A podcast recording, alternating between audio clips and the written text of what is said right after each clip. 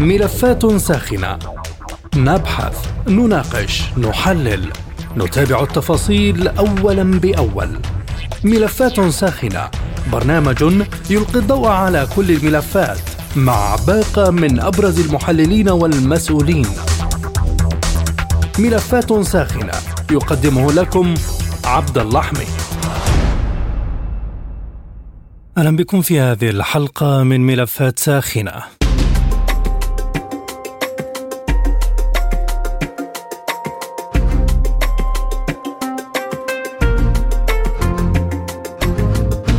تستمر السعودية في خفض إنتاجها النفطي حتى نهاية العام الجاري بمقدار مليون برميل يوميا في شهر نوفمبر وحتى نهاية ديسمبر. وبذلك سيكون إنتاج المملكة في الشهرين المقبلين ما يقارب تسعة ملايين برميل يوميا.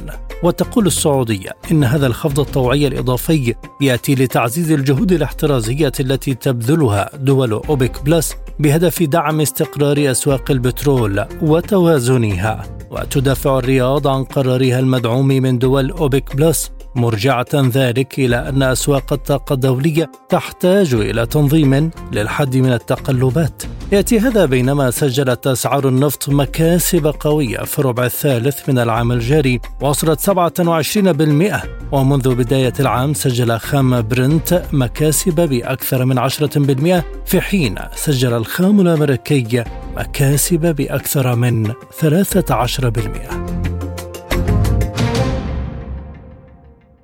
في هذا الموضوع ينضم إلينا من الرياض الخبير الاقتصادي دكتور فهد بن جمعة. أهلا بك دكتور. إذا ما أسباب القرار السعودي بخفض إنتاج النفط حتى نهاية العام؟ أهلا وسهلا. القرار هو استمرار لما قررت الأوبك بلس والسعودية بالتخفيض الطوعي وكذلك روسيا للمحافظة على استقرار أسواق النفط وعلى توازنها. وهذا هو سياسة أو قرار استمرار المحافظة على أسواق النفط في ظل هذه الظروف الاقتصادية الصعبه وتراجع الطلب على النفط. وهو قرار مستمر حتى نهاية هذا العام. هل من الممكن أن تستمر هذه الرؤية إلى ما بعد نهاية العام؟ وهل هناك سقف معين لاستمرار هذه الرؤية؟ ليس هناك سقف وقد يستمر حسب ظروف السوق. الأوبك دائما توضح وتعلن إنها سوف تنظر دائما حتى إلى تعميق أو تخفيف الخفض حسب الظروف آه، الاقتصادية وظروف أسواق النفط الأساسيات. إذا ما تغيرت سوف تستمر في هذه السياسة وقد يتم تمديدها حتى العام المقبل لأن الظروف ما زالت ضبابية وغير واضحة. ما هي الأسس إذن التي يتم البناء عليها حول مسألة خفض أو زيادة الإنتاج؟ آه، العرض والطلب أساسيات السوق، هل هناك نمو في الطلب؟ يقلص الفجوة بين العرض والطلب ما زال أكبر مستورد للنفط هي الصين ما زالت تعاني من من آه، ضعف الأداء وكما تتوقع وقع البنك الدولي أن يكون النمو في هذا العام 5.1 ولكن في العام الماضي المقبل سوف يكون في حدود 4% معنى أن النمو في الصين العام المقبل سوف يكون أقل. هذه الظروف الاقتصادية وهذه المعطيات هي التي أيضا سعر الفائدة الأمريكية استمرار الفدرالي في رفع سعر الفائدة يؤدي إلى رفع آه، سعر الدولار والضغط على أسعار النفط، كل هذه الظروف هي المسببة إلى الخلل والقلق في أسواق النفط. وكما تعرف هناك مضاربة أيضا مضاربين يشترون ثم عندما يصل تصل الأسعار إلى مستويات المقاومة يتم البيع وهكذا ويؤدي إلى إرباك أسواق النفط. وفي توقعاتكم يعني هل من الممكن أن تزيد الاستثمارات في سوق النفط لاحقا؟ لا أتوقع أن تزيد لأن إذا ما استمرت الأسعار عند مستويات متدنية فهذا لا يحفز على الاستثمارات وقد صرحت الأوبك عدة مرات إن هذا يهدد الاستثمارات في حقول النفط ويؤدي إلى عدم أمان في الإمدادات وأمن الطاقة والسبب الرئيسي هو تراجع الأسعار مكافحة التغير المناخي المؤيدين والأنصار يمارسون ضغوط على شركات النفط وعلى الأوبك بتخفيض الإنتاج. بينما عندما تكون هناك أزمة مثل ما يحدث هذه الأيام يطالبون بزيادة الإنتاج فهناك تناقض. وإذا ما نظرنا حتى إلى شركات النفط الصخري الأمريكية هي لم تزد إنتاجها بشكل ملحوظ من فترة مع ارتفاع اسعار النفط آه، واعتمدت فقط على جني الأرباح بدلا من الاستثمار لأن هناك مخاوف مخاوف بيئية مخاوف في التغيرات السياسية النفطية من الاوبك كل هذه أضافت الاستثمارات وسوف يهدد أمن الطاقة مستقبلا. من الرابح من الضغط على شركات النفط برأيك وهي نفسها ما موقفها؟ أنا في رأيي ليس هناك بالعكس هناك الخاسر لأن هذا يؤدي إلى نقص المعروض وارتفاع الأسعار والخسران هو المستهلكين والمنتجين أيضا لأن الضغط على شركات النفط معنى كمية أقل والطلب هناك ينمو على النفط وسوف ينمو في المستقبل وهذا يؤدي إلى زيادة الفوجة وارتفاع الأسعار بشكل حاد وسوف يكون له أثر سلبي على أداء الاقتصاد العالمي فهناك خسارة العالم كله هو الخسران بينما آه، الرابح هم عدد بسيط من أصحاب البيئة آه، الذين ينظرون إلى التحول إلى الطاقة النظيفة والمتجددة في آه، سنتين ثلاث سنوات وهذا شبه مستحيل. مع حالة الأخذ والرد في السوق العالمي، من يكسب هذا المعترك برأيك؟ في رأيي إن الجميع يكسبون المنتجين والمستهلكين لأن هذا يحافظ على استقرار الأسعار على سبيل المثال الاوبك بلس هي لا تهدف إلى رفع الأسعار وإنما تهدف إلى استقرار الأسعار لأن استقرار الأسعار تكون عند الأسعار هي الأفضل وهناك دعم لاستمرارية الإنتاج والمحافظة على إمدادات النفط لمدة أطول مما يخدم المستهلكين ولكن عندما يتقلص المعروض ويتقلص الإنتاج بسبب عدم الاستثمارات والضغوط هذا سينعكس سلبا على المستهلكين حيث سوف ترتفع الأسعار على المدى المتوسط إن لم يكن المدى القصير وهذا معنى إن هناك أسعار وقود مرتفعة جدا فيصبح الخسران الأساسي هو المستهلك. ماذا لو انخفض الطلب؟ هل تقلل دول أوبك بلس مجددا إنتاجها؟ هذا هو المفروض إذا لم تقلص الإنتاج وهي أعلنت ذلك يعني ممكن تعميق الخفض. لأن إذا لم تعمق الخفض وتخفض الإنتاج بأكثر مما هو عليه فمعنى هذا القبول بأسعار متدنية. وهذه الأسعار قد تصل بعضها إلى مستوى تكلفة الإنتاج لبعض الدول. من الأفضل أن يكون هناك تقليص في المعروض زيادة في التقليص أو التخفيض الطوعي أو حتى التخفيض الإلزامي. من أجل أن يكون هناك توازن عند أسعار جيدة للمنتجين والمستهلكين. وما هو التخفيض الإلزامي في هذه الحالة؟ التخفيض الإلزامي هو اللي تم في مايو هذا العام والتزمت فيه حوالي مليون و660 ألف برميل التزمت فيه الأوبك حتى نهاية 2024 كيف يمكن دكتور توقع رد واشنطن التي طالما طلبت بزيادة إنتاج النفط على هذا القرار. وهل الأوبك والعالم راضي عن قرارات واشنطن والفدرالي برفع أسعار الفائدة والضغط على نمو الاقتصاد العالمي؟ إذا كان واشنطن ترفع سعر الفائدة فالأوبك لمكافحه التضخم فالأوبك بلس لها الحق أن تكون بنك بنك مركزي يؤدي إلى توازن أسواق النفط والمحافظة على استقرارها بدلا من انخفاضها بانخفاض حاد يؤثر على مستوى الإنتاج أو ارتفاعها بشكل كبير يؤدي إلى التضخم والتأثير السلبي على الاقتصاد العالمي.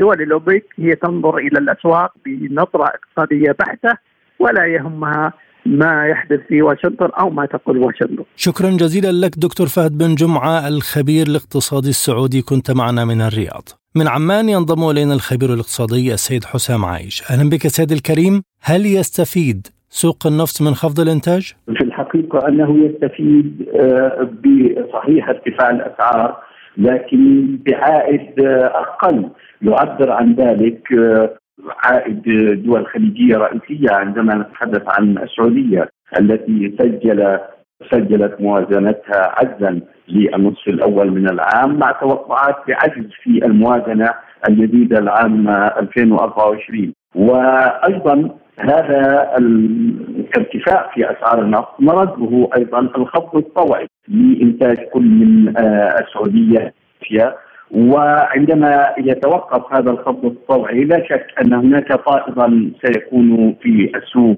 النفطي معبرا عنه عودة الإنتاج بمليون برميل إضافي للسعودية ونحو 500 ألف برميل إضافي من روسيا. الأمر الذي ربما يعيد أسعار النفط إلى مستوياتها السابقة قبل تخفيضات أوبك وبالذات الطوعية من أوبك بلس وبالذات الطوعية منها. لكن مع ذلك سوق النفط العالم أو سوق النفط بشكل أو بآخر يتأثر أيضا بالأحداث وبالاوضاع الاقتصادية العالمية حيث ما زال العالم يعيش حالة عدم تأكد أو عدم يقين بشان سواء السياسات الأمريكية النقدية وغيرها.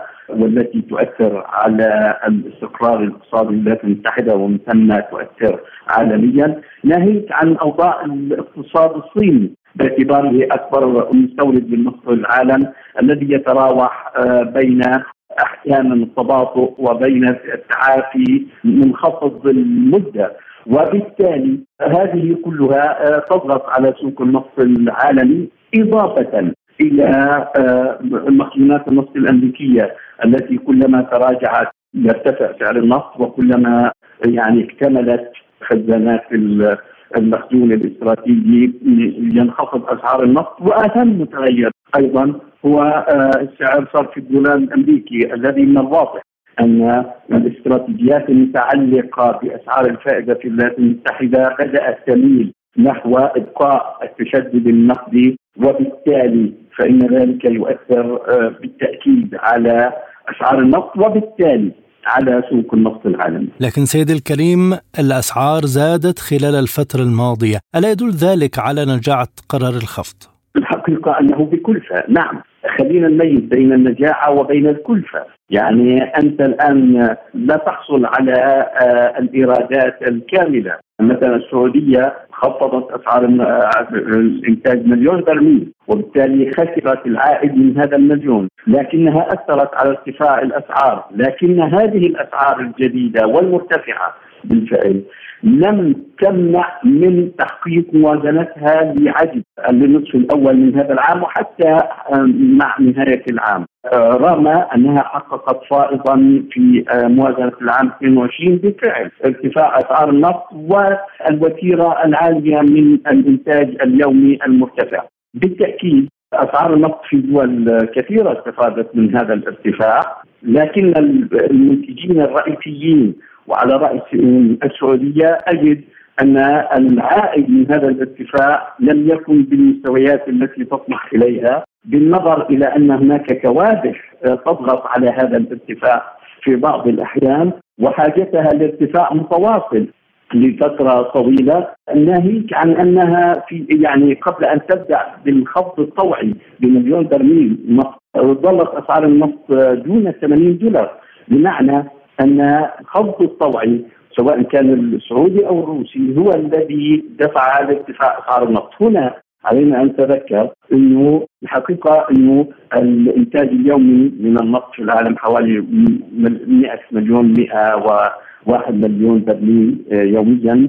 لكن هذا ال ال يعني الرقم ربما ينخفض قليلا في حال تراجعت أو تراجعت معدلات النمو الاقتصادي في دول رئيسية عندما نتحدث عن الصين مثلا وبالتالي فإن الأوبك بلس ربما تحتاج إلى مزيد من التخفيض وحتى الإبقاء الخفض الطوعي مستمرا. وهذا لا شك أنه يتم بكلفه تتحملها إيرادات. هذه الدول وتؤثر على موازنة أسعار النفط عند مستوى 90 دولار للبرميل لكن هناك توقعات بارتفاع السعر ليتخطى 100 دولار. ما معيار هذه التوقعات؟ لا شك انه هذه التوقعات قد يكون فيها بعض الصحة. أحيانا التوقعات مبنية على أن الاقتصاد العالمي ربما يتجاوز عقباته وبالتالي يكون هناك نمو أفضل. في الفترة القادمة وأيضا له علاقة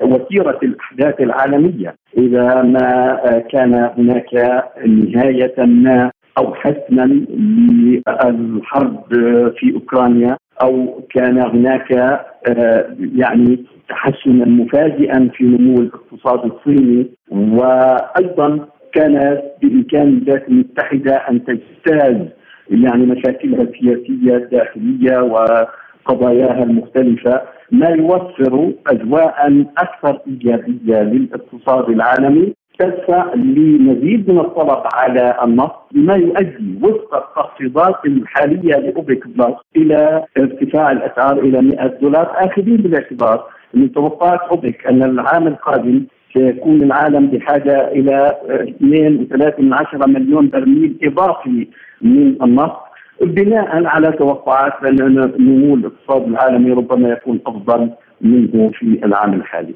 هناك مخاوف من أن يؤدي ارتفاع أسعار الفائدة إلى خفض الطلب على النفط، هل هذا متوقع في الفترة القادمة؟ أه، لا شك إنه ارتفاع الدولار الأمريكي وباعتبار أن النفط يسعر بكلياته تقريبا بالدولار يؤثر على أه، أسعار النفط يعني سعر برميل النفط وارتفاع الفائدة الأمريكية بحد ذاته هو يؤدي لأمرين ارتفاع سعر صرف الدولار وحتى التحول نحو الاستثمار في سندات الخزانة الأمريكية أو في البنوك الأمريكية أو غيرها. وهذا يعني أن السيولة النقدية العالمية تتراجع وبالتالي فإن الإنفاق العالمي حتى الاستثماري والإنفاق الاستهلاكي يتراجع وبالتالي فإن معدلات النمو الاقتصادي والحالة هذه ستتراجع وهي وصفة لتقليل الطلب على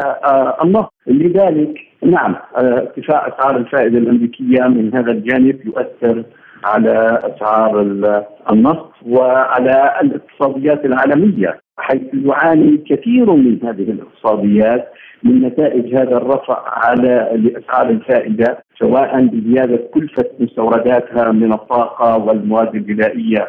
ونحن نتحدث عن دول إما متوسطة أو منخفضة الدخل أو عن ارتفاع كلفة الديون عليها. ونحن نتحدث عن معظم دول العالم وبالذات المنخفضة الدخل أو الدول النامية وهذا آه، لا شك أنه يؤثر على آه، الطلب على النفط باعتباره محركا أو باعتباره أحد علامات التفاؤل أو التشاؤم الاقتصادي بشأن توقعات النمو سواء خلال المرحلة القادمة أو في العام القادم. شكرا جزيلا لك سيد حسام عايش الخبير الاقتصادي كنت معنا من عمان.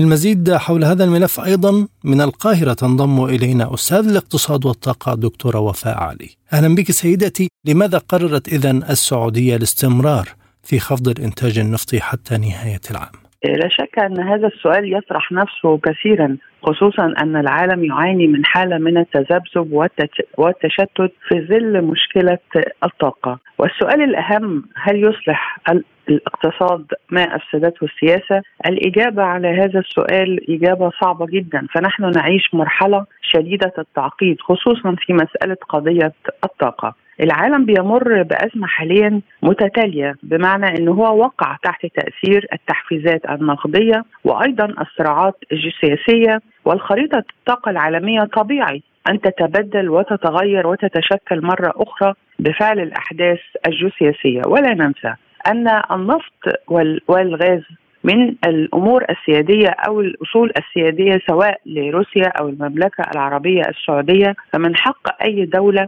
أن تتحكم فيما يخصها من أمر سيادي. والمعلوم للجميع أن سياسة الأوبك بلس لم تقابل أي سياسة عدائية منذ انشئت وإنما هي تحافظ على توافقية الأسواق والعرض والطلب. ولا ننسى ما منيت به من خسائر في بداية أزمة الجائحة حيث بلغت الخسائر رقم كبير جدا تحاول شركات النفط والأوبك بلس كمجموعة تعويض ما منيت به من خسائر في بداية أزمة الجائحة وهذا من حقها، أما الأمر الثاني فهو عرض الحالة الاقتصادية الموجودة في الأسواق.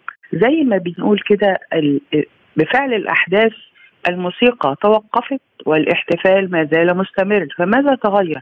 التضخم مستمر البيانات الصينية ضعيفة أسعار الفائدة وما زال هناك من سيد وول ستريت إمكانية رفع أسعار الفايدة في المرات القادمة. ويتنبأ ويتوقع البعض أن يظل سيد وول ستريت في تحديد أسعار للفائدة خلال عام 24 وتتأرجح معه الأسواق تراجع النمو والدين العالمي يخيم على آفاق النمو الاقتصادي العالمي والمخزونات تتراجع والأسعار لا تريد قراءة الأحداث عمدا. إلى أي مدى يساهم هذا القرار في موازنة سوق النفط؟ الحقيقة الأوبك بلس كعهدنا بها هي تحافظ على العرض والطلب وهذا من حقها حتى لا تنهار الأسعار. يمكن سيادتك شايف إن الأسعار بتسير بشكل عرضي يعني كانت تدور في الأسابيع الماضية حول 90 دولار وما فوقها قليلا ثم تراجعت في جلسات أمس وأول أمس ولكن الأمر كله يدور بشكل عرضي.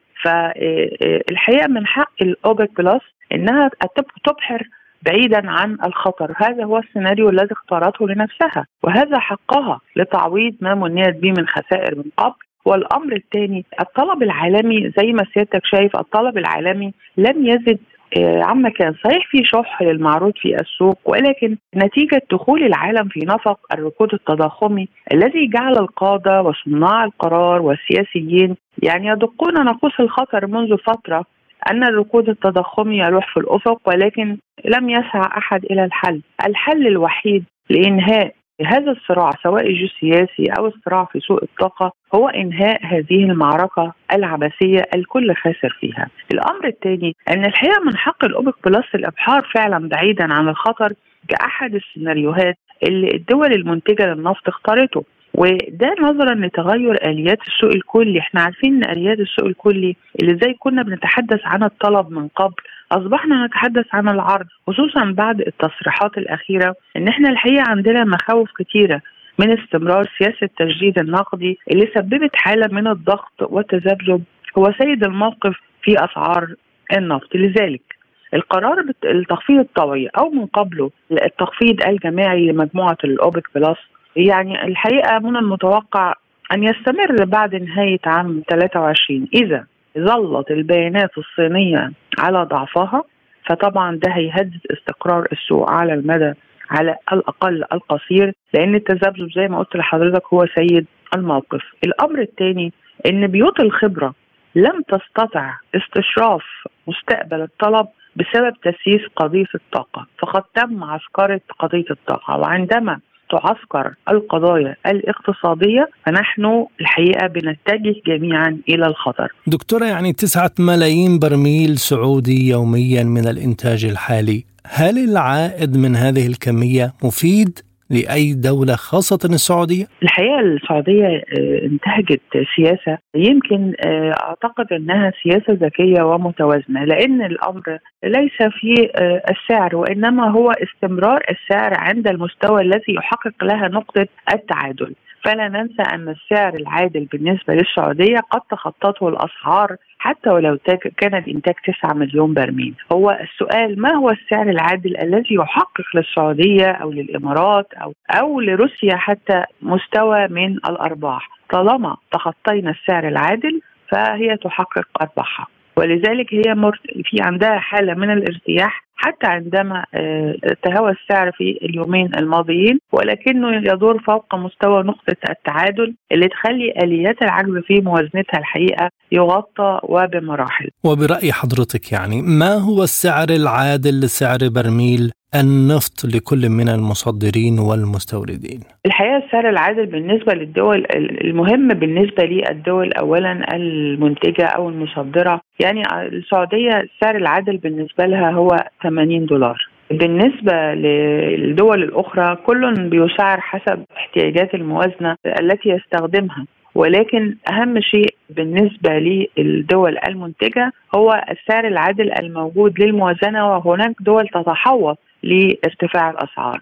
فلو بصينا الناحية الثانية للدول المستهلكة اللي هي بتعاني من ارتفاع أسعار الطاقة قد تحوطت معظم الدول واصبح لديها صناديق للتحوط لأن السعر العادل قد تم تجاوزه بمراحل فعجز الموازنات بيزيد. ويمكن معظم دول الشرق الأوسط تحوطت في الفترة الأخيرة كما يفعل الأمريكيون والدول الغربية. هناك مشكلة حقيقية يجب ألا نغفلها حضرتك وهي انخفاض المخزونات يجب أن نتحدث عن انخفاض المخزونات ويبدو أن الولايات المتحدة لم تتعلم الدرس جيدا فقد خفضت مستوى مخزوناتها في عهد الرئيس كلينتون ثم في عهد الرئيس أوباما وفعلت ما فعلت نفس الغلطة في عهد الرئيس بايدن فيبدو أنها لم تتعلم الدرس حتى المخزونات الموجودة في فكوف تكساس قد لجأت إليها. وهنا الحقيقة السوق الأمريكي بعدما تم الإفراج عن هذه المخزونات وتم طرحها وللعلم الولايات المتحدة عندما تطالب بزيادة الإنتاج هي لا تطالب بزيادة الإنتاج للعالم وإنما هي تطالب بزيادة الإنتاج لنفسها. هي استهلاكها اليومي حوالي 12 مليون برميل بل لديها مليون برميل بتستطيع إن هي تجيبه من العالم الخارجي أو من الشركات الخاصة اللي بتعتمد عليها داخل اسواقها ويمكن هي عندها مشكلة حاليا وهي مشكلة امتناع الشركات الخاصة عن مسألة التكريف في مشتقات البترول بسبب قلة أو قلة ضخ الاستثمارات. وتأرجح الحالة الاقتصادية في الولايات المتحدة وشايفين التضخم وبيانات التوظيف الغير حقيقية اللي بتتأرجح كل يوم. خلينا يا فندم كمان لا ننسى في خضم حديثنا عن استقرار الأسواق على المدى الطويل أو المدى القصير إن عسكرة مسألة الطاقة أضرت بمصالح الجميع يعني المنتجين والمستهلكين.